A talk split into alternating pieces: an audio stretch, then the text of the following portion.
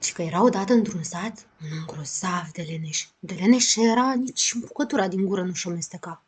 Și satul văzând că acest om nu se dă la muncă nici în ruptul capului, hotărâ să-l spânzure, pentru a nu mai da pildă de lenevie și altora. Și așa se aleg vreo doi oameni din sat și se duc la casa leneșului. Îl umflă pe sus, îl pun într-un car cu boi ca pe un butuc nesumțitor și hai cu dânsul la locul de smânzurătoare. Așa era pe vremea aceea. Pe drum se întâlnesc ei cu o trăsură în care erau cucoană. Cucoana, văzând în carul cel de boi un om care se mâna a fi bolnav, întrebă cu milă pe cei doi țărani zicând Oameni buni, se vede că omul cel din car e bolnav, sărmanul, și îl duceți la vreo doctoroaie undeva să se caute. Ba nu, cucoană, răspunse unul dintre țărani. Să ierte cinstită fata dumneavoastră, dar aici e un leneș care nu credem să mai fie având păreche în lume și îl ducem la smânzurătoare ca să curățim satul de un trândav. Alei, oameni buni, zise cucoana înfiorându-se. Păcat, sărmanul să moară ca un câine fără de lege. Mai bine duceți-l la moșie la mine, ia că curte pe coștița aceea.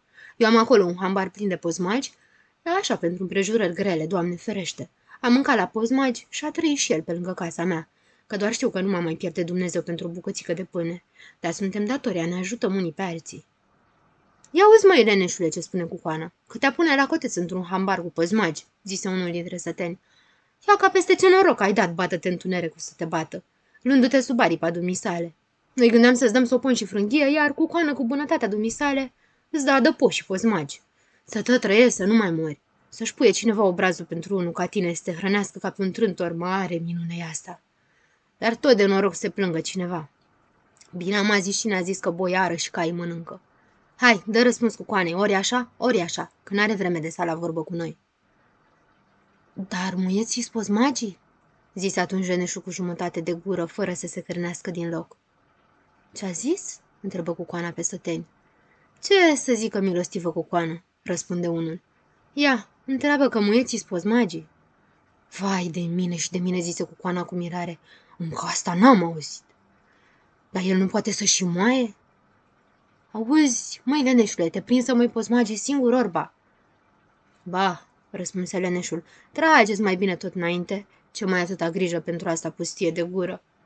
Atunci unul dintre stăteni zise cu coanei, Bunătatea dumneavoastră, milostivă cu coană, dar degeaba mai voiți a strica urzul pe gâște.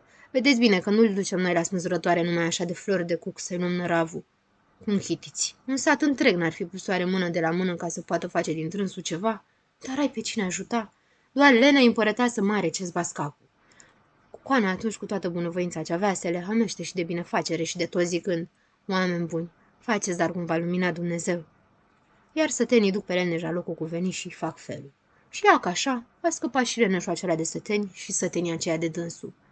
Mai poftească de acum și alți leneși în satul acela dacă le dă mâna și ține cureaua. Și am încălecat pe așa și v-am spus povestea așa.